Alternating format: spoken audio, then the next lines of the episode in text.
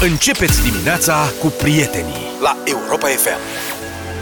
Bună dimineața, 7 și 19 minute Toate discuțiile din studio s-au mutat de la mâncare la fotbal în da. perioada asta Lucru, mare lucru, zice eu, pentru că nu m-aș fi așteptat niciodată Da, da, trebuie să explicăm mai clar de ce este toată discuția asta despre eventuala mutare a meciului, mă rog, posibilă mutarea finalei de pe Wembley, pentru că... Fin, finala și semifinala. Da, pentru că în Marea Britanie sunt foarte multe cazuri de COVID cu varianta Delta, că îi spunem Delta să nu se simte indienii prost. Varianta indiană, da. da varianta și... indiană care e foarte contagioasă și dă cazuri severe și uh, britanicii sunt vaccinați uh, în proporție foarte mare.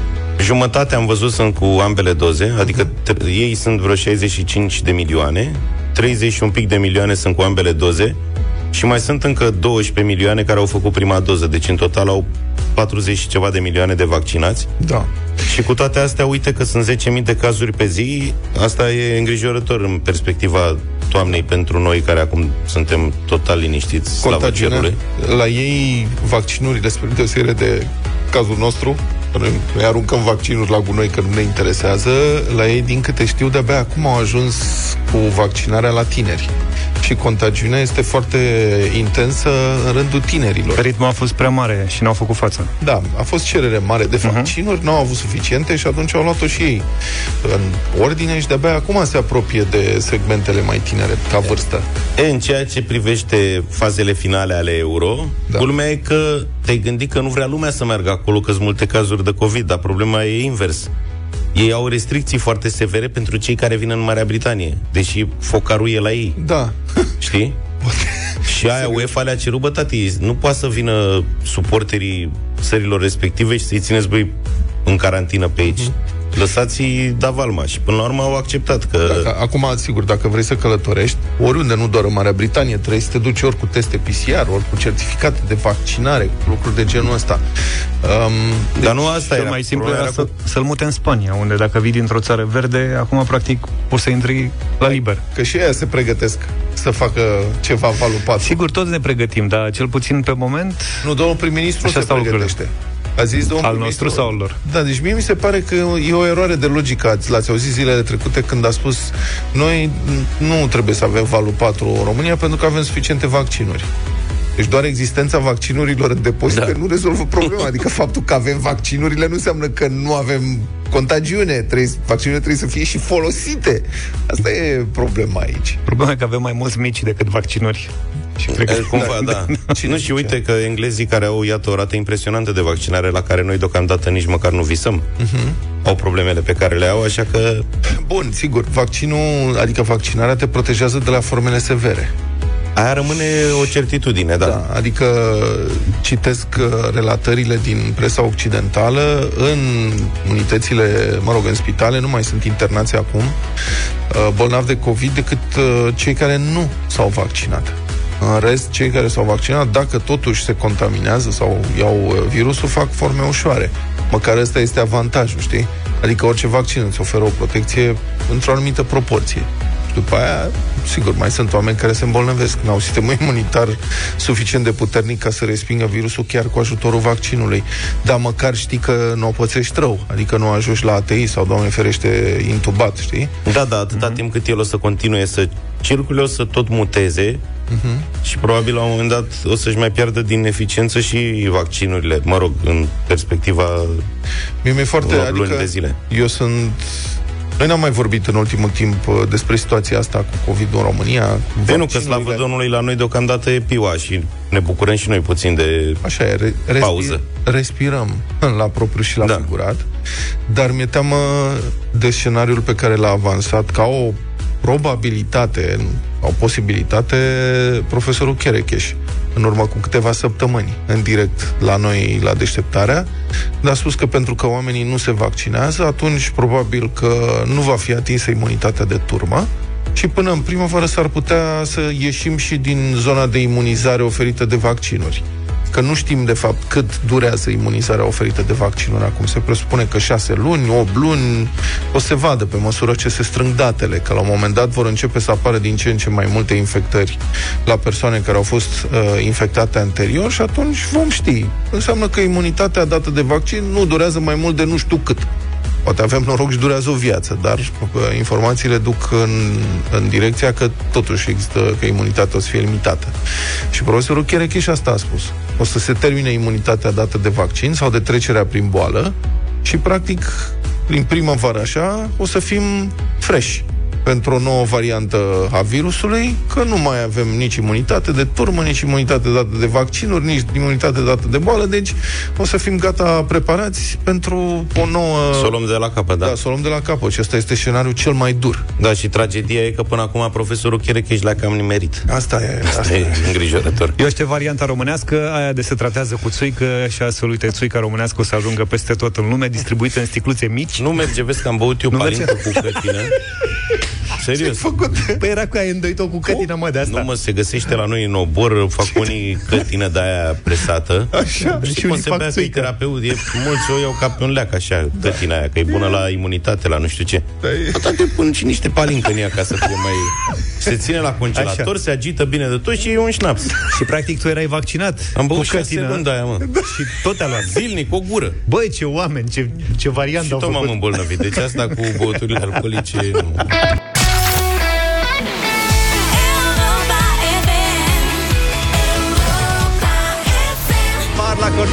Conme de la Eros Ramazzotti, 7 și 33 de minute. Băi, peste unii dă norocul și nici nu-și dau seama, se sperie îngrozitor. O femeie din Florida s-a speriat de moarte, ci că ea s-a dus la bancomat să scoată 20 de dolari și în cont a descoperit că are așa, stai așa, o cheamă, are importanță? Giulia. Giulia Ionkovski, Ionkovski. Largo, Florida. Avea așa 999 de milioane 985 de mii 855 de dolari și 94 de cenți. Deci, Pa. practic, un miliard de dolari fără ceva mărunțiși.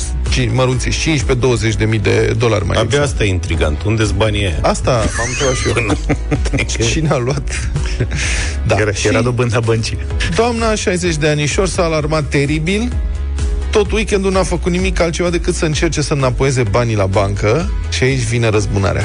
Aici îmi place mie. A sunat, zice presa, însă robotul telefonic al băncii pur și simplu nu a reușit să înțeleagă problema și nu a direcționat către un operator uman. Deloc. Ba, Deci adevărul asta e e- câteodată te Da. apucă pandaliile, că nu reușești Exact. să dai de operatorul uman. Da. Da.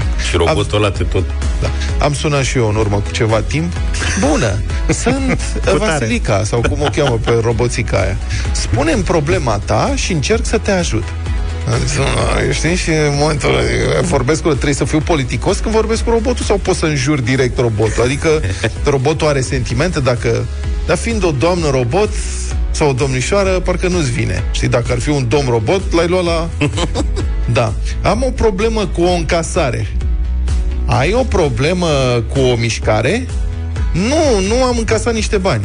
Ne pare rău, nu a reușit să înțelegem problema. Tut, tut, tut, și sun, ești blocat, știi? Și ca să ajungi la un robot, oricum trebuie să stai să aștepți. Și nu poți să vorbești cu umanul. Și neputând să vorbești cu umanul, te enervezi.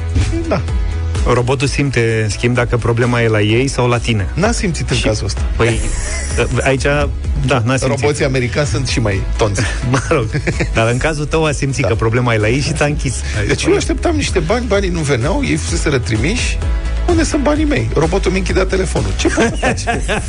Ce poți face în situația asta? Deci robotul ăla se comportă ca un, ca un om, de fapt, știi? Când ai să iei bani de la el, nu-ți răspunde la telefon, îți închizi, zice, nu se, nu se, înțeleg ce spui, se pierde semnalul, mai sunați-ne mâine, știi? Revenind la doamna, femeia zice așa, am fost, a devenit, îți dai seama, vedetă locală. A venit televiziunea, au intervievat-o, am fost îngrozită când am văzut miliardul de dolari în cont. Da. Știu că majoritatea oamenilor ar crede că au câștigat la loterie, dar eu am fost pur și simplu îngrozită. Am văzut în presă cazuri cu oameni aflați în aceeași situație care au scos banii și apoi au fost obligați să-i înapoieze. Asta de putere tragedie. Dramatic. Nu aș face asta, pentru că nu sunt banii mei. Așa e, bravo. Mă cam sperie toată povestea asta, pentru că știți ce probleme sunt cu amenințările cibernetice. Când găsești un miliard de dolari în cont, exact, ești victima unei amenințări cibernetice. Mă gândesc, asta e. Deocamdată nu se știe ce eroare s-a produs, scrie gazetarul de la Digi24, dar Giulia este dornică ca banii să-i fie luați din contul ei cât mai curând, ca să poată dormi liniștită. Luați-i de pe mine. Păi, să nu-i văd. Hai că vă ajutăm noi!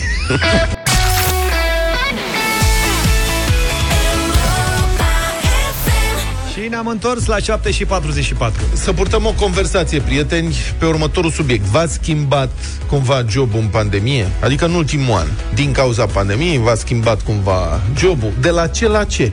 Și cum e acum în comparație cu înainte? Și am vrea să vorbim și cu antreprenorii care ne ascultă. Găsiți angajați? Și dacă nu găsiți, care sunt problemele? 0372069599 Vă spun și de la ce am pornit. Am văzut o știre despre ce se întâmplă în Grecia. În Grecia e cea mai mare rată a șomajului din Uniunea Europeană, peste 16%. Totuși, restaurantele și barurile și cârciumile și tavernele găsesc foarte greu personal de angajat. Un lucru care, din câte știu, se întâmplă și în România. Dar, cred că, spre deosebire de România, aici, în Grecia, patronii dau vina pe ajutoarele de pandemie date de stat care, spun ei, sunt comparabile cu salariile din sectorul turistic. Grecii, Grecii au o tradiție prin a da ajutoare. Da. Uite, au găsit acum, după ce au avut problema aia mare, mare de tot, da. acum au găsit încă un motiv să dea ajutoare de la asta. Asta e. Nu știu dacă o fi așa, dar patronii asta spun, se plâng că din moment ce se dau ajutoarele atât de mari, oamenii nu mai au niciun interes să lucreze. Și înțeleg că sunt mari, mari comparabile cu salariile, adică... Bun, uite, deci este vorba de așa, salariu mediu 850 de euro, este o știre apărută, transmisă de Busy Day, în condițiile în care statul încă acordă 534 de euro pe lună pentru șomaj tehnic. Eh, uite. În Grecia. Deci 850 de lei să lu- de, de euro. euro să lucrezi. Deci ăsta e salariul mediu. Probabil că în Horeca e ceva mai mic. Și munca e foarte dură să fii chelner, mai ales la o tavernă grecească în perioada de vacanță, în plin sezon, muncești de îți sar capacele de dimineață până noapte. Stai în picioare, în căldură, cu clienți de toate felurile, nu mai bine 534 de eurici și stai acasă și mai faci câte un job din când în când. Este pentru prima dată când ne confruntăm cu astfel de penurie de personal în domeniu, spune uh, Gheorghis Cavatas, președintele Federației Grecești a Patronilor din Turism. Și Financial Times spune că turismul și Horeca au aceeași problemă a lipsei de personal și în Germania sau în Spania, nu numai în Grecia. Și la noi? Și la noi. Am vorbit cu doi cârciumari Diferența care au... fiind dată însă de ponderea mai redusă a sectorului în economie. Așadar, 0372069599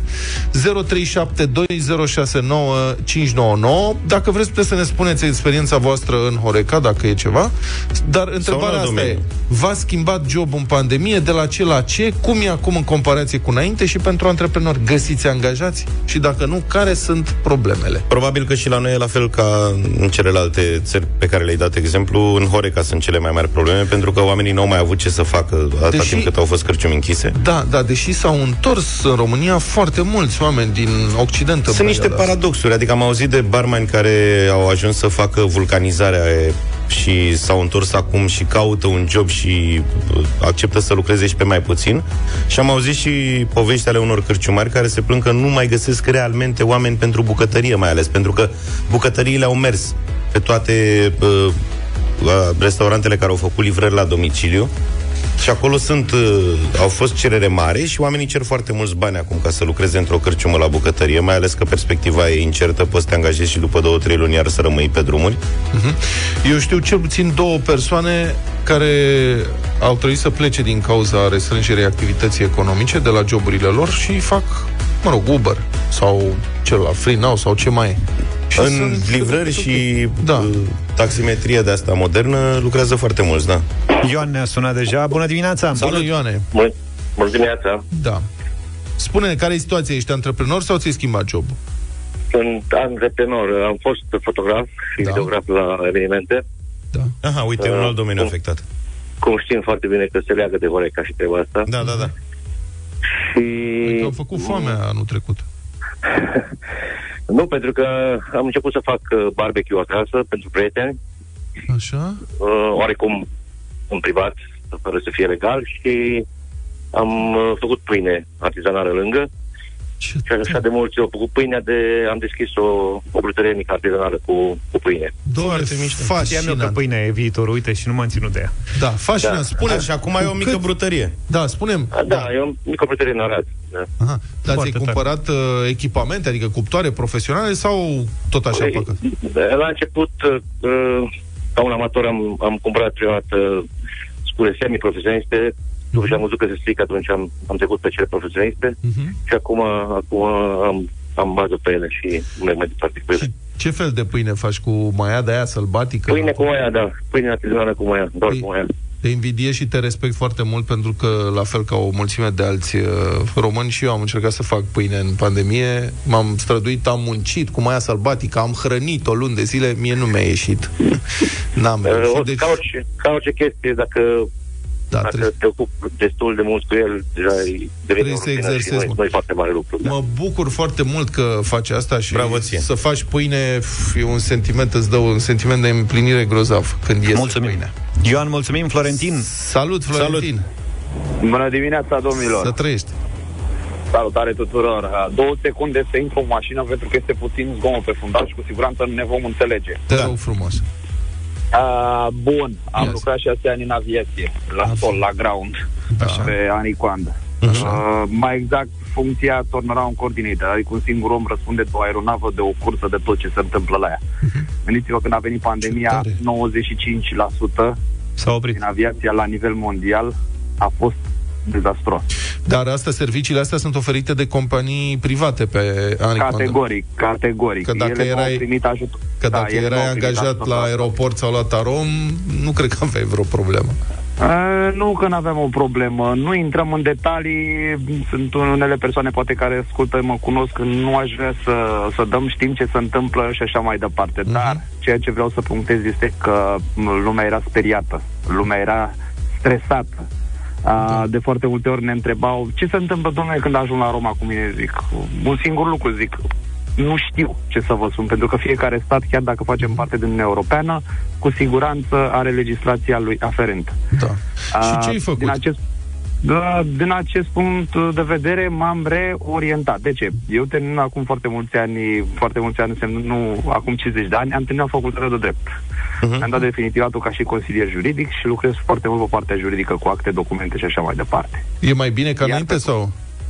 A, Băi, n-aș putea să mă plâng, dar uh, și Horeca a avut de suferit, pentru că fiecare avem o pasiune și voi aveți o pasiune. Unii au um, Mhm. fotbalul și așa mai departe. Eu am cu muzica. Și dacă ce s-a revine... întâmplat cu DJ-ul? Stai așa, deci ai plecat de la... Stai, măi, lucrai deci- la sol la aeroport și acum ești consilier juridic. Da, Și erai și la DJ? o companie. Da, în timpul liber la posturi de radio, pentru că asta este o pasiune muzica. Extraordinar. Bravo. Și, și dacă cumva revine viața la normal, te întorci la aeroport sau... Mm, sincer, nu. Nu, pentru condițiile care, pe care le oferă în România la ora actuală, nu se merită. Și am, Mulțumim, Mulțumim foarte frumos. mult!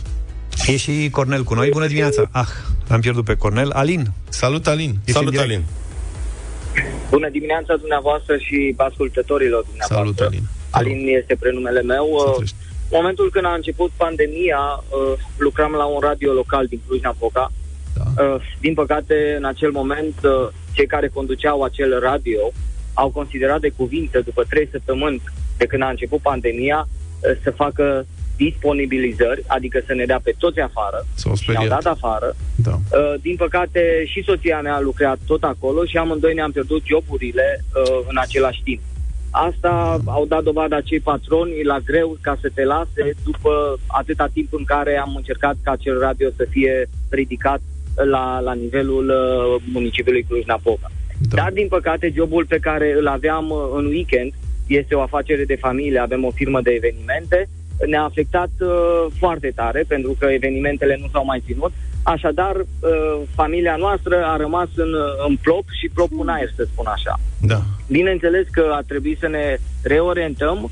Ne-am reorientat amândoi, atât eu cât și soția mea și soția mea este reprezentant medical, eu sunt agent de vânzări, tot pe și farmaceutice, Da. dar ce voiam să scot în relev este următorul lucru, că și acești angajatori au profitat Ah. este până la urmă disperată a oamenilor și din punct de vedere a salariilor și a respectului față de mult de, de dorit.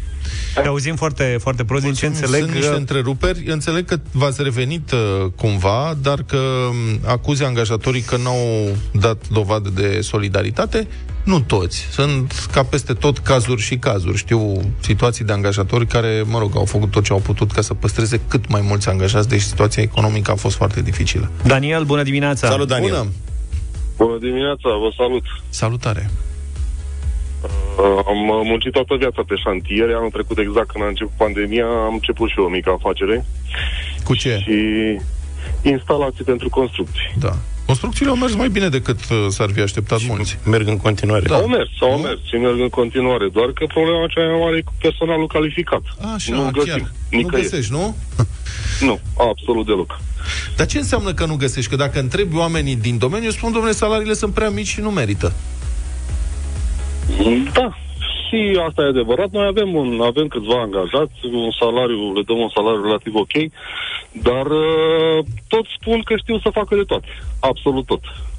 Și de fapt, când ajung în uh, câmpul muncii, te lovești de aceeași problemă la toți. Deci stai Că, de puțin, fapt, problema e că nu găsești angajați calificați, Exact. Da, da, buni, da, sau nu găsești că vor salarii mai mari decât Nu, nu poate În să găsești. dea? primul rând că nu găsim angajați, iar cei care vor să se angajeze știu foarte puțin și vor foarte mulți bani. Mhm. Cât, e, cât se cere de obicei și cât dai tu, poți să-mi spui?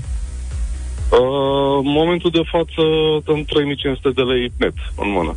Pentru? Pentru... Pentru un instalator.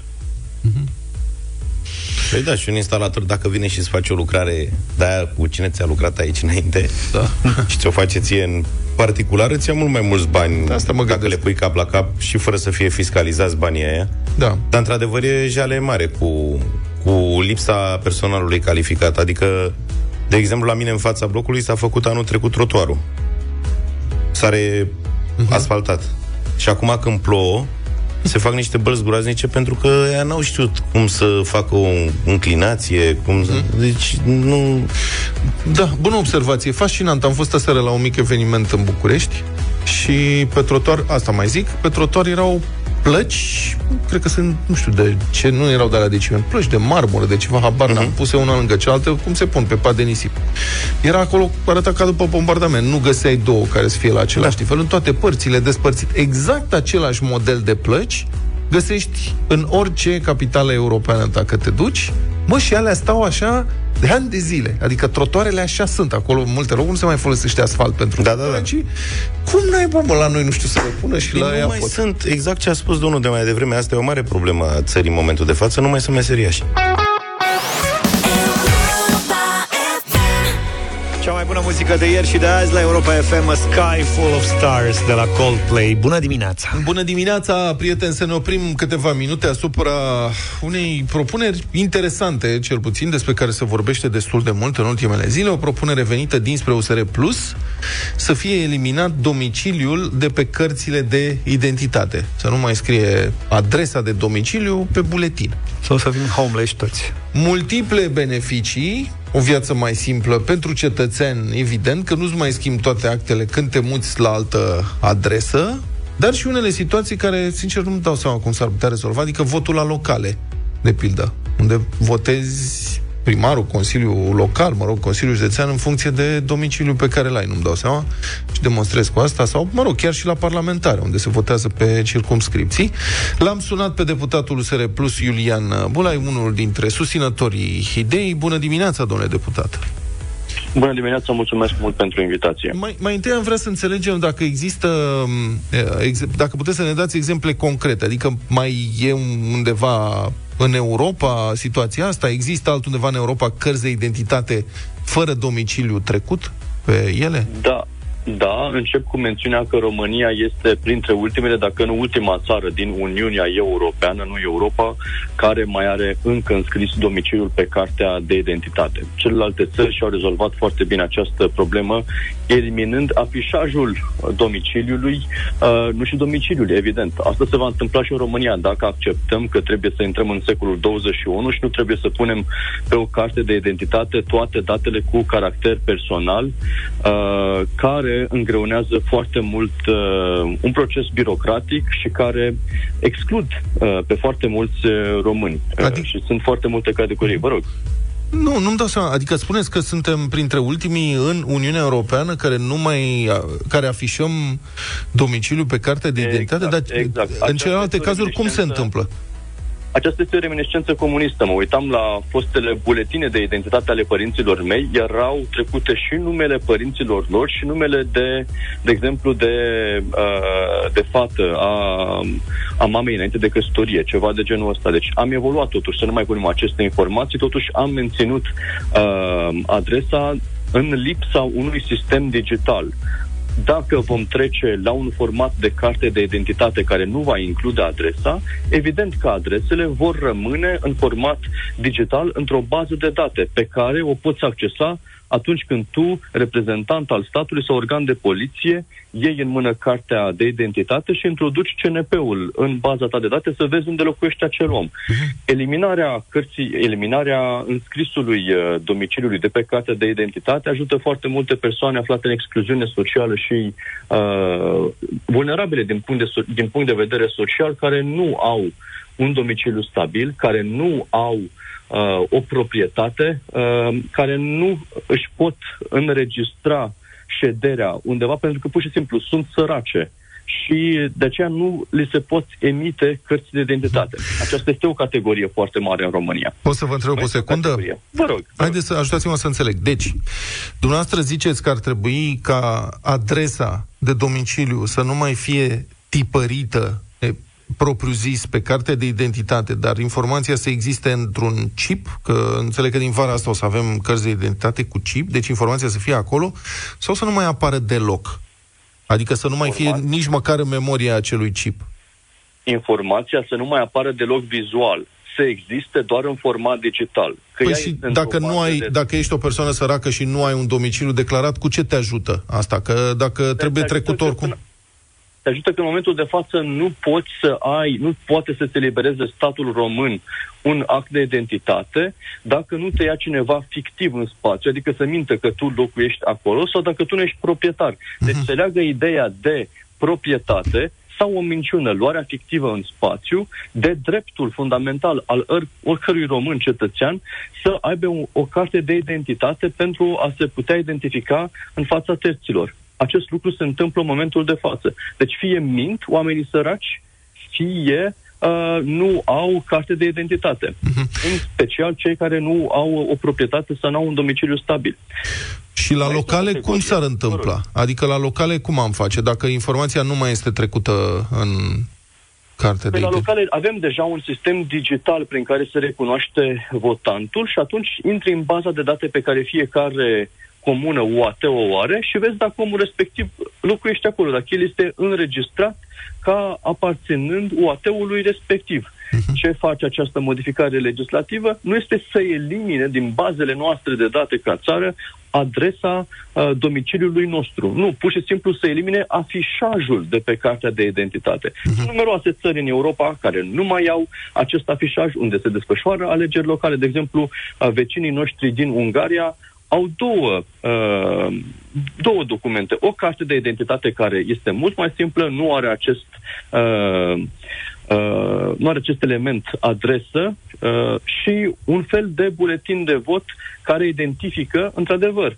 uh, uh, mai puțin digital, votantul cu adresa lui. Ai alte țări, în Scandinavia, de exemplu, unde s-a eliminat total uh, actul de identitate în formatul lui clasic și s-a externalizat către un sistem privat, în sensul că dacă ai un card bancar, ai acolo o fotografie unde te poți identifica și ai codul tău numeric personal. Acestea sunt date suficiente pentru a te identifica și pentru a te putea găsi într-o bază de date dacă vrei să votezi în comuna ta, în județul tău. Deci există o falsă problemă că am întâmpinat probleme la alegeri și la vot. De fapt, ar fi o, o ușurare a întregului proces, uh-huh. pentru că nu mai trebuie să-l cauți în nicio listă. La Dar asta ar, presup... de date, da, asta ar presupune digitalizarea și interconectarea bazelor de date pentru întreg statul român. Adică domiciliul Total este acum, domiciliul din buletin e folosit practic în întreaga administrație uh, a statului român, locală sau centrală, inclusiv în,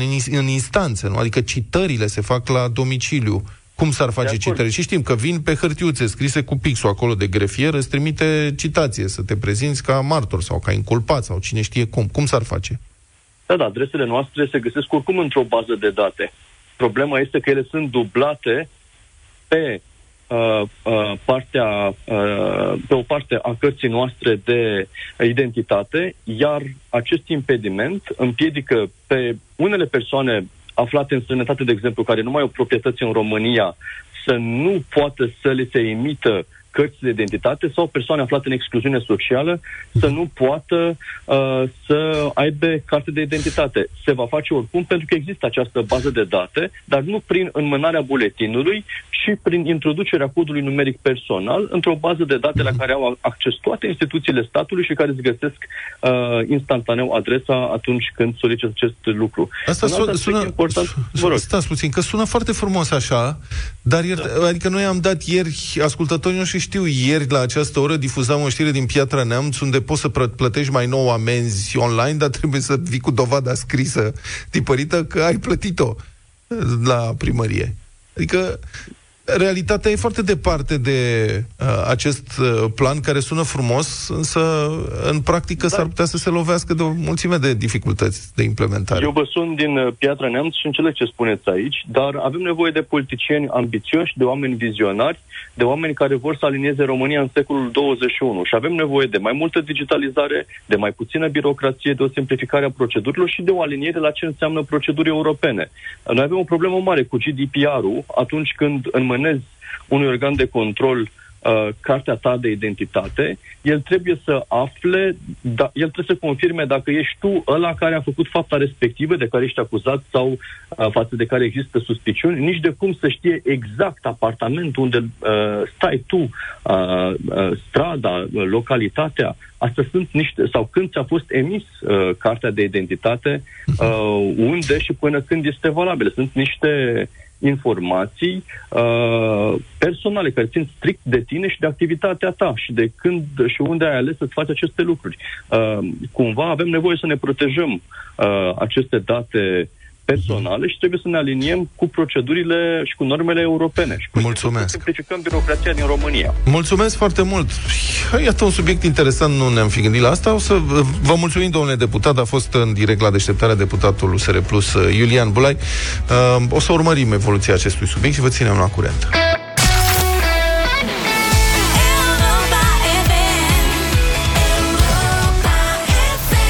Și 24 de minute suntem la bătălia hiturilor în deșteptarea și pentru că ieri colegii m-au provocat la ceva ritmuri uh, indiene da. și pentru că am adus aminte și de Iulia Vânturi printre altele Iulia și de cât ne-am distrat acum, nu știu, 3, 4, 5, 6, 40 de ani când am difuzat uh, un bacum. Dar de ce n-am mai scos altă piesă? Cu am mai scos altă și, și în un bacum este uh, colaboratoare pe lângă o mulțime de alții. Uh, ea a mai apărut pe aici pe acolo. Eu, eu credeam că ăla este, ar fi un, va fi un bun început Nu ne-a spus nouă S-a și oprit Nu ne-a spus nouă, nu s-a oprit nu, nu, Mai nu cântă? Mai cântă, cântă Dar hai să, uite, eu propun hai un să... bacum direct Un bacum direct? Un bacum, Iulia Vânturi și prietenii ei indienii uh, În bătălia hiturilor Muzică indiană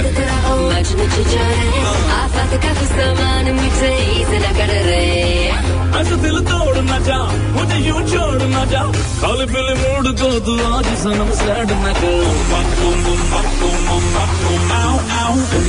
Dacă vă e dor de un bacum, ăsta e momentul să votați uh, un bacum și să o ascultăm în întregime. Deci să știți că piesele astea indiene capătă valoare mare de tot dacă te uiți și la videoclipuri. E foarte adevărat, dar nu avem cum să dăm videoclipul la radio. Putem să ne uităm simultan. Dacă... Eu nu uit, eu știu fiecare secvență din Fiecare asta. dans, picior da. mișcat. Ok. Luca? Eu am vrut să propun în dimineața asta piesa din Lanțul Amintirilor celebrul film indian și una dintre cele mai bune piese indiene ever pentru publicul nostru. Asta e Curaj Capur sau cu Avaramu? Care Nu, nu, nu, e fără Avaramu, dar e tot în seria aia. Da. Filmele de mare succes cu lacrimi indiene. Dar m-am liniștit până la urmă și am să îmbin utilul cu plăcutul, așa că astăzi vă propun Motivo, care e firma indiană, în colaborare cu Snap, The Power of Bangra. ਵੇਖ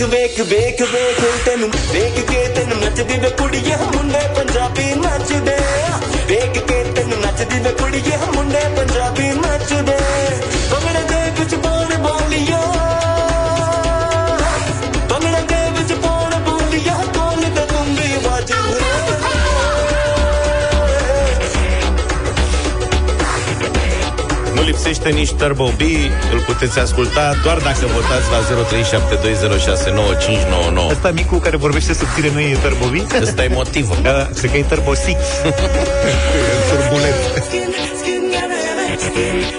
Foarte tare, da. Um, ce să zic, filmele indiene și muzica indiană sunt foarte populare în România, într-o anumită zonă. În urmă cu mulți ani, Antena 1 a difuzat după mulți ani aia, o floare și doi grădinari sau ceva de genul Da, ăsta. da, da. A fost un eveniment.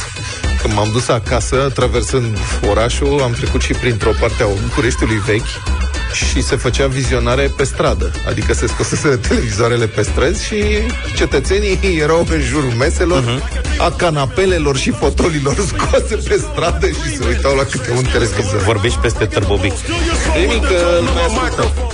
Deci asta, eu vă propun ce să, piesa care a, pe care a uh, lansat-o Andrei Gheorghe în anii 90 la Pro FM la vremea respectivă Punjabi MC Mundian Tobache.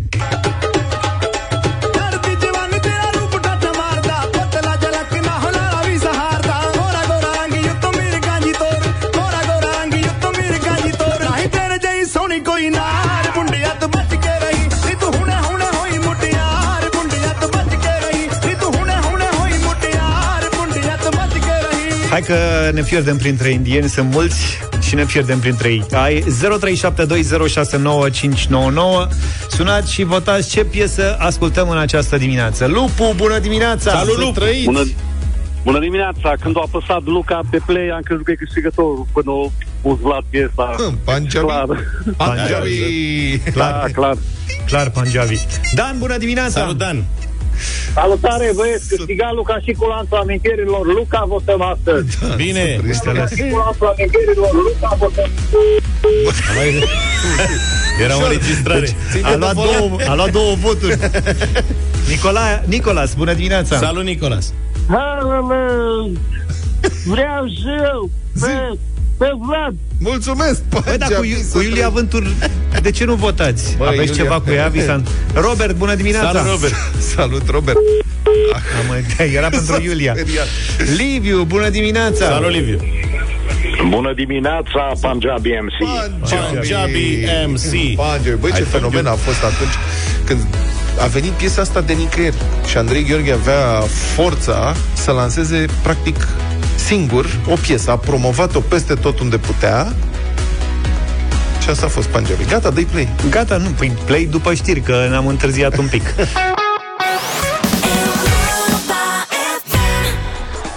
Au câștigat indienii mai cunoscuți bătălia hiturilor Asta e- astăzi. Punjabi MC. E adevărat, e unul dintre cele mai recognoscibile sunete sau una dintre cele mai recognoscibile melodii din istorie. Ce puternic. Da. Mă rog, nu cred că este la fel de recunoscibil ca tune ca ringtone Nokia, ca sunetul Nokia. Mai țineți minte, mai țineți minte cum sunau telefoanele Nokia? Păi toți aveam. exact. Asta era. Mamă, ce mândru am fost când am primit primul telefon Nokia. Avusesem un Ericsson înainte. G, nu știu cât, era o cărămidă, era foarte bună, că pe vremea erau câini mulți pe stradă și am primit un Nokia finuț, n-avea decât un kill. Erai tare cu Ericsson. Eu am avut Philips Fitz, îl mai țineți minte? Da. Cred că știu. Era cât tot tabletă de ciocolată. Nu. Mă rog, eu și Comparațiile. Da, antenă de lungă. ping-pong. Așa, așa. Da, eu am avut Bosch. Deci, Da. la mine era cu scule. Era Bun, bună bun. treaba, da. Dar tune-ul ăsta, adică sunetul de Nokia, are o istorie. Are o istorie întreagă și cumva vine și din multă chipzuință și spirit de economie, poți să-l oprești, de Da, te rog și eu. nu mai suport. Așa. Deci, de Nokia Tune, că așa îi se spune, e un fragment dintr-o piesă clasică pentru chitară, care a fost compusă de Francisco Tarrega în 1901, Gran Vals. Mm?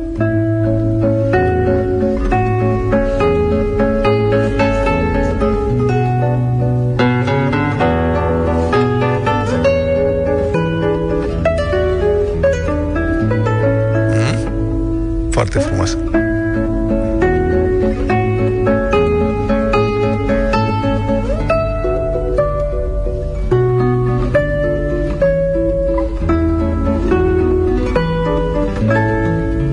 părintele chitarei clasice Tarega, chitarist și compozitor romantic spaniol. De ce a ales Nokia acest pasaj? Pentru că e foarte frumos și memorabil și ușor de fredonat și de cântat, dar mai ales e gratis. Pentru că legislația europeană prevede ca drepturile de autor, că drepturile de autor sunt la liber. La 70 de ani de la decesul compozitorului, și Tarega săracul se prăpădise convenabil cu 84 de ani înainte să vină Nokia cu telefoanele sale mobile, care căutau un sunet să nu mai aibă bătăi de cap cu drepturi de autor, să plătească royalty și lucruri de genul ăsta, ești zgârciți. Și au zis, hai luăm pe alu Tarega. Nea Tarega nu mai are cine să ceară. Dar ce să vezi, Tarega însuși s-a inspirat dintr-o altă piesă faimoasă pentru compoziția lui Grand Vals. Asta este, e vorba de un vals al lui Frederic Chopin, care uh, valsul respectiv fusese compus cu alți 70 de ani înainte și dacă ascultați, o să, cu atenție, o să sesizați la un moment dat o, um, mă rog, o înșurire de sunete care seamănă foarte bine cu ce a compus Tarega.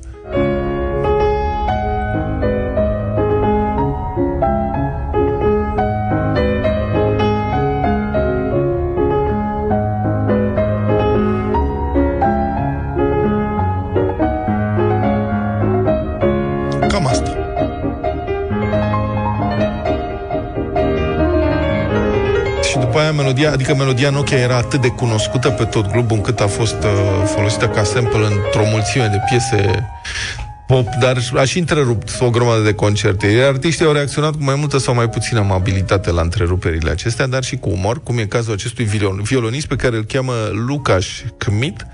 Făcea un concert, avea, ținea un concert de violă, viola care e între vioară și următorul instrument violoncel. Uh-huh. Și la un moment dat în concert sună telefonul unui uh, spectator. Evident, avea un Nokia la vremea respectivă. Dacă ar fi avut iPhone atunci, îl invidiau toți.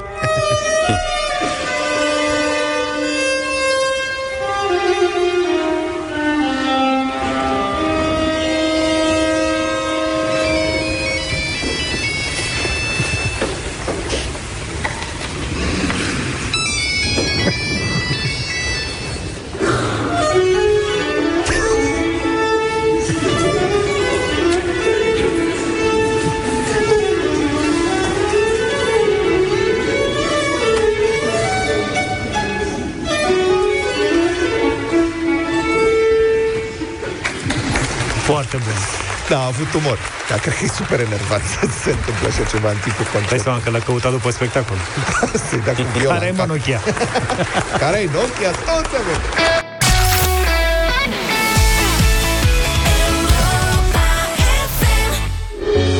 Visuri de copii cu care soarta n-a fost darnică.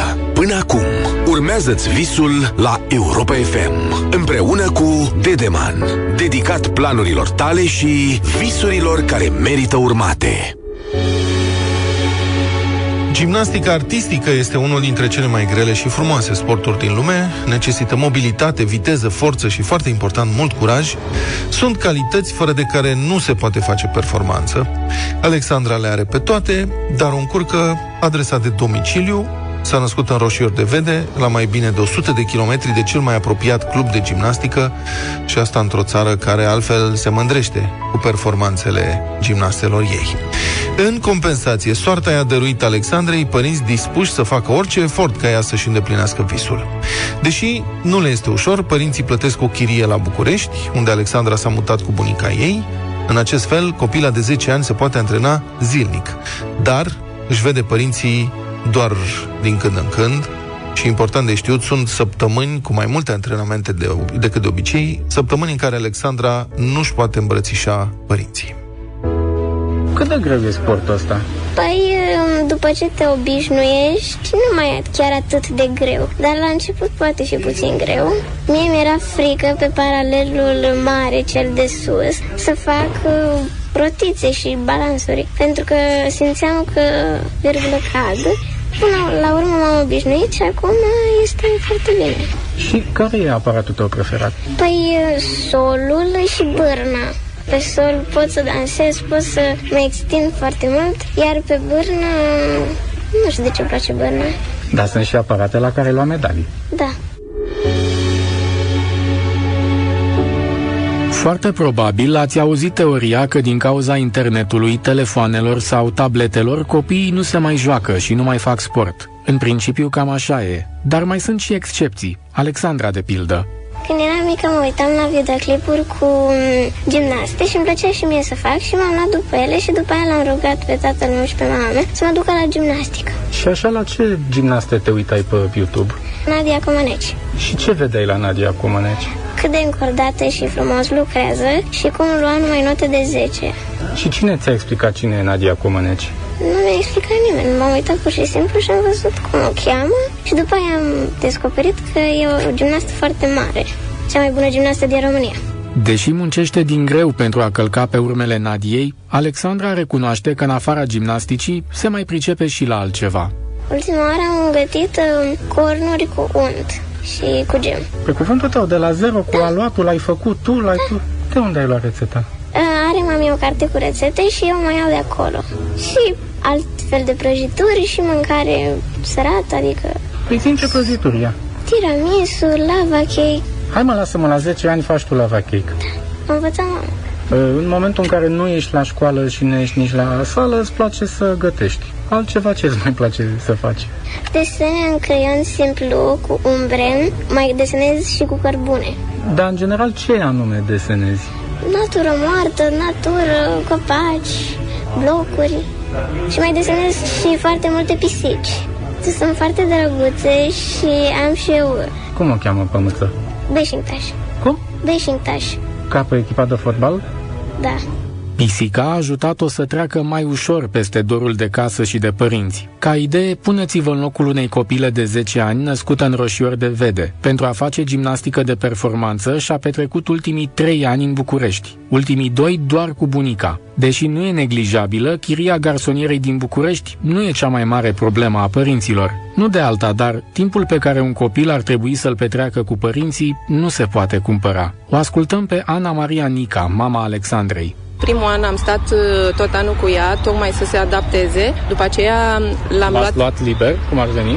Nu, mi-am găsit un job în București atunci, Ok. pentru un an de zile. După un an uh, l-am uh, luat pe Beșinctaș, pisicul ei, cumva să mai uh, acoperim din uh, lipsa noastră. S-a dovedit uh, o idee foarte bună.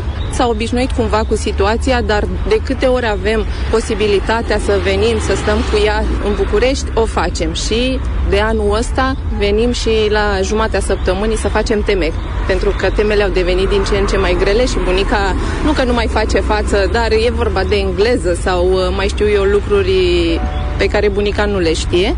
Mulți copii își irosesc talentul, indiferent de sportul pe care îl practică. Alții nu ajung nici măcar să-și descopere talentul pentru că se nasc în localități uitate de lume, în familii preocupate să aibă ce pune pe masă. Alexandra însă are șanse să-și îndeplinească visul. Nu o să fie ușor, dar părinții vor face totul pentru ca ea să devină gimnastă. Și cândva, visul ei împlinit ar putea aduce României medalii. M-a cucerit că gătește. Da. Mâine intrăm în direct cu Alexandra și cu bunica ei. O să transmitem live audio și video pe paginile noastre de Facebook și pe site-ul Europa FM și foarte important o să vedem cum o putem ajuta pe Alexandra să-și îndeplinească visul.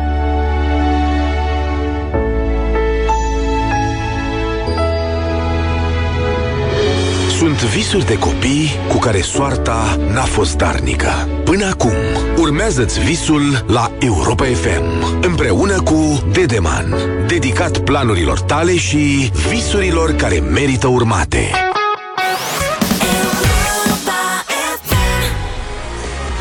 Ca de obicei, miercuri dimineață, în deșteptarea ne întâlnim cu Busy Nation. Bună dimineața, Moise Guran! Bună dimineața și bine v-am găsit!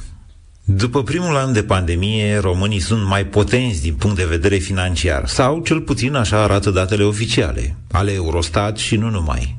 Ci că, pe medie, subliniez partea asta cu media, am avut o putere de cumpărare mai mare decât ungurii sau grecii, iar bunăstarea calculată a crescut mai repede în România decât în țările occidentale de când a dat virusul peste omenire. Problema cu mediile astea e că ele, de exemplu, nu ți arată cu adevărat de ce nu se ridică gunoiul în cel mai bogat oraș din România, care se numește sectorul 1 din București.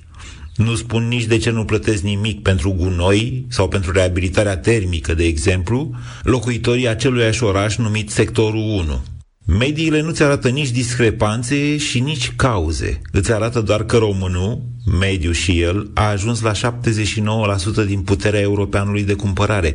Care european fiind mediu, vedeți, e puțin și român, și german, și francez și așa mai departe.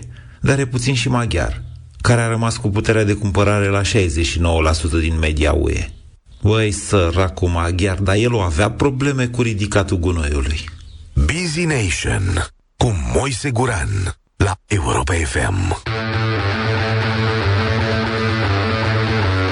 Nu prea și-a pus nimeni problema în scandalul acela al gunoaierilor din sectorul 1 de ce e gratis pentru locuitori ridicarea gunoiului și de ce primăria plătește un preț de 5 ori mai mare decât unul decent că să vezi că mafia salubristă, cum zicea doamna primar, pe de o parte, că oamenii, doamna primar, țineți oamenii în mizerie, cum zicea de partea cealaltă mafia salubristă. Domnule, dar esența problemei, de ce era gratis gunoiul ăla? E, pe asta nu analizează nimeni. Răspunsul e simplu și nu prea, dar e cert că toată lumea pare că știe. Sectorul 1 din București este cea mai bogată administrație din România. De ce este sectorul 1 cea mai bogată administrație? Pentru că acolo au sediile cele mai mari firme din România. Bineînțeles că nu fac businessul în sectorul 1, îl fac unde au nevoie, dar acolo plătesc taxele, ca așa e legea administrației locale de la noi. Faptul că multinaționalele se îngrămădesc în sectorul 1 din București a crescut în ultimii ani și valoarea activelor, inclusiv a terenurilor sau apartamentelor, dar și nivelul de trai și puterea de cumpărare din sectorul 1 și din capitala București, care este peste nivelul Uniunii Europene și, în mod evident, mult peste cea a restului României. La întrebarea de ce se îngrămădesc toate firmele la București, răspunsul lung are legătură cu accesul la forța de muncă. Poate avea legătură și cu bruma de infrastructură românească din capitală, dar sigur are legătură și cu accesul la putere. Cu faptul că, uite, Palatul Victoria, sediul puterii administrative din România, este și el tot în sectorul 1 din București. Mai pe scurt, Răspunsul la această întrebare este, domnule, la București să dă șpaga. De-aia se îngrămădește toată lumea să aibă sediul acolo. Ca să fie aproape de putere. Ca peste tot în România, trebuie cumva coruptă și sursa puterii, adică electoratul. Sau ce credeți dumneavoastră că este salubrizarea gratuită? Nu este tot o mită. De ce în București, unde este cea mai bogată și mai potentă financiar populația României, avem cea mai ieftină și cea mai subvenționată gigacalorie? Sau anvelopare gratuită a blocurilor din sectorul 1? Deși poate era mai multă nevoie de asta la Tecuci, la Găiești sau la Mizil, nu știu. Teoretic toți sunt români, dar românul mediu stă cu fundul vorba cuiva, jumătate pe o plită încinsă, jumătate pe un cup de gheață. Dacă unuia îi prisosește, iar altuia nu-i ajunge, pe medie românul e bine. Nu-i așa? Ei bine, nu e. Bineînțeles, risipa de bunăstare făcută într-o parte creează sărăcie în altă parte, iar în ultimii ani aceste minusuri au fost acoperite din credit guvernamental, intern și extern. În altă ordine de idei, avansul puterii de cumpărare medii din România are mai puțină legătură cu pandemia și mai multă cu modul irresponsabil în care guvernele României din ultimii cinci ani s-au tot împrumutat ca să aibă ce da. De jumătate de an nu mai sunt însă guvernele din ultimii cinci ani. Nu mai e nici Parlamentul retrograd care era să ne dea afară și din mediile astea statistice ale Eurostat. Sunt alții care au venit acolo pe mandat de reformă nu doar în justiție, nu doar în finanțe, ci și în cumplită administrație românească, inclusiv în legislația acesteia croită pentru a permite corupția și a politicienilor și a electoratului. Uite, prima sesiune a noului Parlament se apropie de final, fără nicio reformă. Doar gunoaie, nici acelea foarte corect dezbătute și cauza lor, care este bunăstarea pe medie.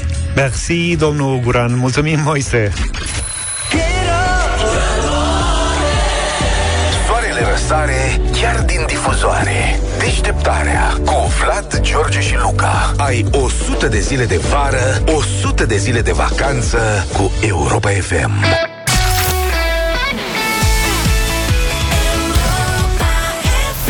9 și 22 de minute urmează un adevărat examen. Exploratori mari și mici, Europa FM, Lidl și Pufarici vă dau întâlnire la Dinopark Crâșnov pentru o vară întreagă de aventuri. Vino să-i cunoști pe dinozaurii prietenoși la ei acasă. Acolo s-a mutat până în septembrie și Pufarici, care își face club. Clubul lui Pufarici pentru exploratori, ca să-i distreze și premieze pe cei mai pricepuți dintre exploratori.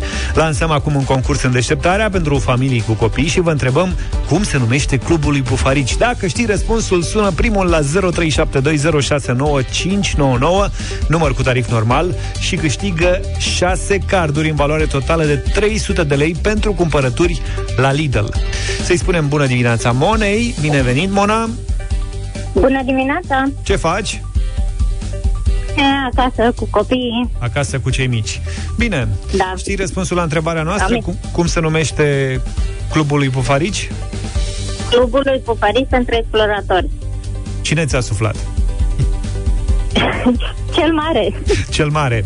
Mona, felicitări da. pentru tine și pentru familia ta. Ai câștigat 6 carduri în valoare totală de Mulțumesc. 300 de lei pentru cumpărături cu familia la Lidl, da?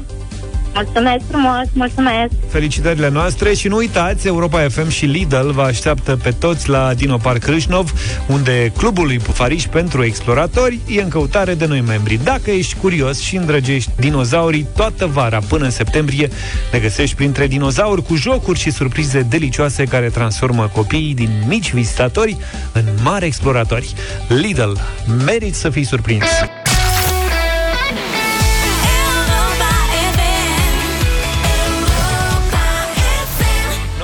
Și 36 de minute Sia Unstoppable Schimbăm imediat piesa Eu zic să schimbăm și aroma Nu vreți să trecem pe vanilie? Da, se schimbă lucrurile într-o ritm îngroj- îngrijorător. Mai nou am aflat că se face aromă de vanilie din peturi. Peturi de plastic. Hmm.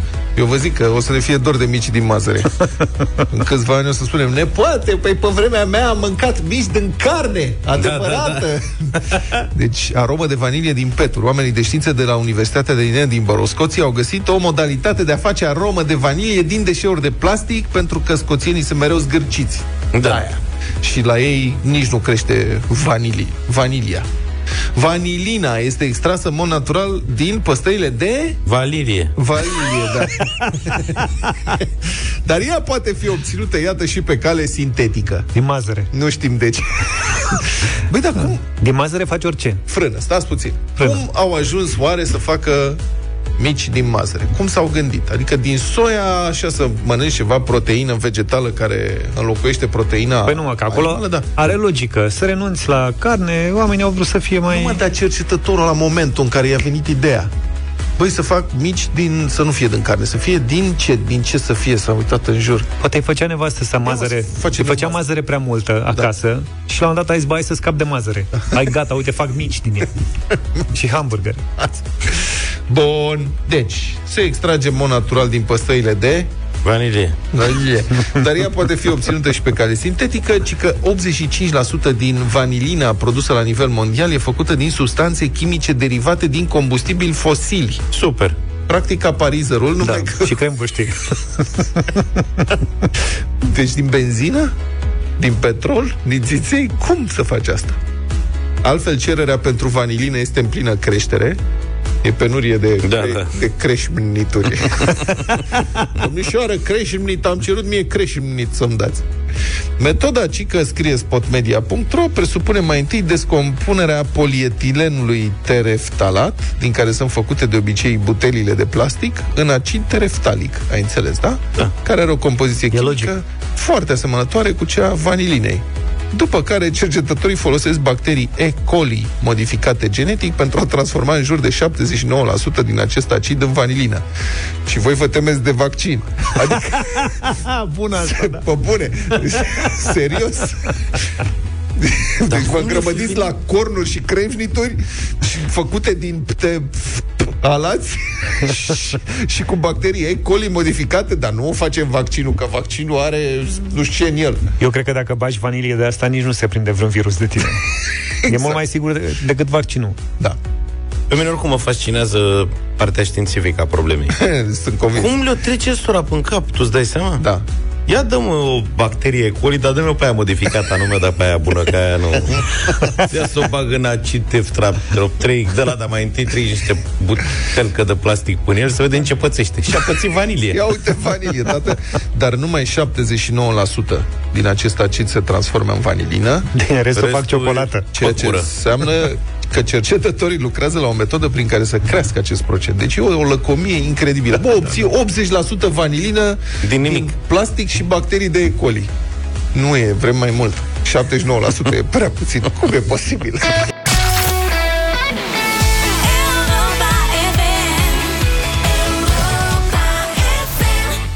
The Weekend cu Ariana Grande la Europa FM Save Your Tears, 9 și 48 de minute Hai să trecem și la lucruri uh, mai serioase Vă plac polonezii? Polonezele. Au meci de seară. Polonezii Lasă mă, sunt... polonezii mă, sunt cârnați ea. Nu mă așteptam la Asta, tine, Luca, a. m-ai dezamăgit total Dar nu erau și niște gogoși poloneze? Nu, cred. Cred că aș fi știut. Ar putea să fi... N-ai Ar fi trebui știut, să că nu le te-ai știi. gândit la mâncare ce cu tine? Nu, eu cu acum sunt cu meciurile. Ah, am înțeles Și sunt îngrijorat Bine. pentru Polonia. e Mie greu. îmi plac polonezele Ieri am descoperit niște poloneze Tulia se numesc și Cum? sunt Tulia Sunt niște cântărețe Nume tradițional polac. Da, m- de muzică populară poloneză Mă rog, și Practic. cântă și folk Da. Sunt niște Ele folchiste cântă. Ok. care au lansat, a, am descoperit o piesă de la, de la ele, poate vă sună și vouă cunoscut, nu știu, ia să vedem.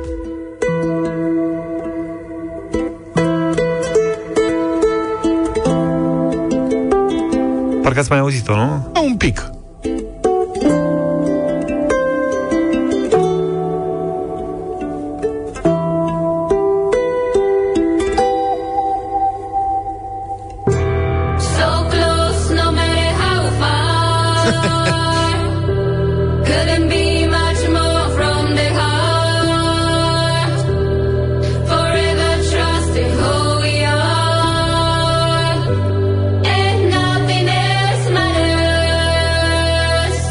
Bă, ce bine sună piesa asta în varianta asta cu minte, știi? Da, da. Îmi sună piesa asta în orice variantă. Nu, asta e deosebită. Life is us, we live it our way. All these words I don't just say. And nothing else matters. Fetele au devenit celebre acum vreo 3-4 ani, dar nu cu piesa asta. Au înregistrat atunci și au lansat uh, pe YouTube o versiune a piesei Enjoy the Silence de la Depeche Mode. Ia.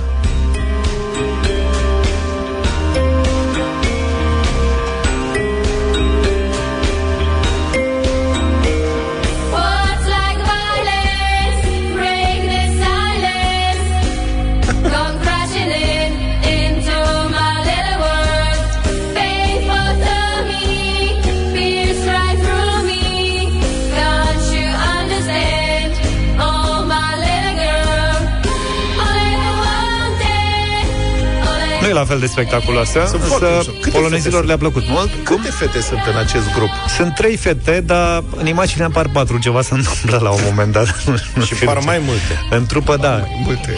Trei fete sunt. uh, Original în trupă, trei fete sunt. Una e o soră, au luat-o pe file să apară și ea la televizor. Foarte bune, au devenit atât de celebre în uh, Polonia încât în 2019 au, le-au trimis polonezii la Eurovision.